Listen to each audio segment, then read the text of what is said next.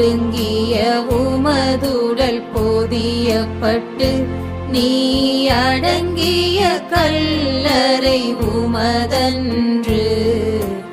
ஒடுங்கிய உமதுடல் போதியப்பட்டு எனக்காக இறைவா எனக்காக இடர்பட வந்த எனக்காக இடர்பட வந்தீர் எனக்காக. எனக்காக இறைவா எனக்காக இடர்பட வந்தீர் எனக்காக. இடர்பட வந்தீர் எனக்காக.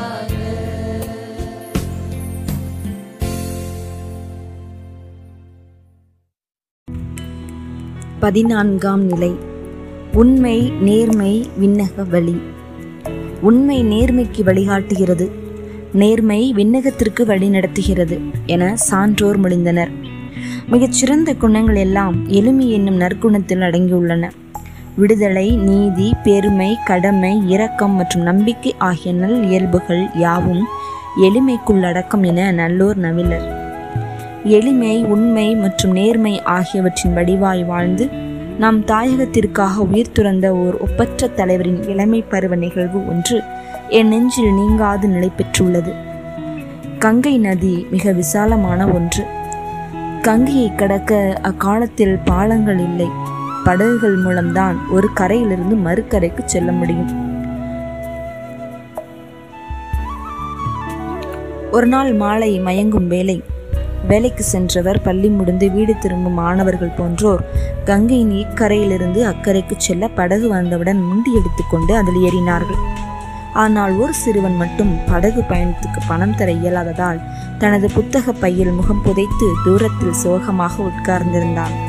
அதனை ஒரு மாணவன் கவனித்தான். அவனிடம் சென்று சொன்னான் இத்தனை பேர் படகுல ஏறும்போது நீ ஒருத்தன் காசு கொடுக்காம ஏறினா படகுக்கார் என்ன கண்டுபிடிச்சிடுவாரா என்ன? வா படகுல போகலாம் என்றான். ஆனால் அந்த சிறுவன் சொன்னான் எந்த காரணம் கொண்டும் மற்றவங்களை ஏமாத்தக்கூடாது.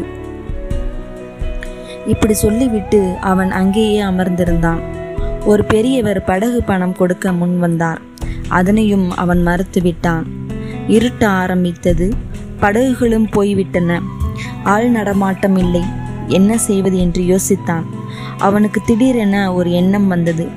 தனது புத்தக பையை முதுகில் இறுக்கி கட்டிக்கொண்டான். துணிச்சலாக ஆற்று நீரில் குதித்தான். நெடுநேரம் கழித்து இரவில் தனது வீடு போய் சேர்ந்தான். யார் அந்த வீரச் சிறுவன் தெரியுமா? அவர்தான் இந்தியாவின் மூன்றாவது பிரதமர் லால் பகதூர் சாஸ்திரி ஆவார். தூய்மையும் எளிமையும் மானுடன் பூமியிலிருந்தும் தற்காலிக இயல்புகளிலிருந்தும் விண்ணகம் நோக்கி பறக்க உதவும் ரக்கைகளாகும். ஜெபம். அன்பு இறைவா உண்மை நேர்மை வழிநடத்தலே விண்ணகம் அடைவதற்கு எளிய வழி என்பதை உணர்ந்து நாங்கள் வாழ அருள் புரியும். ஆமீன்.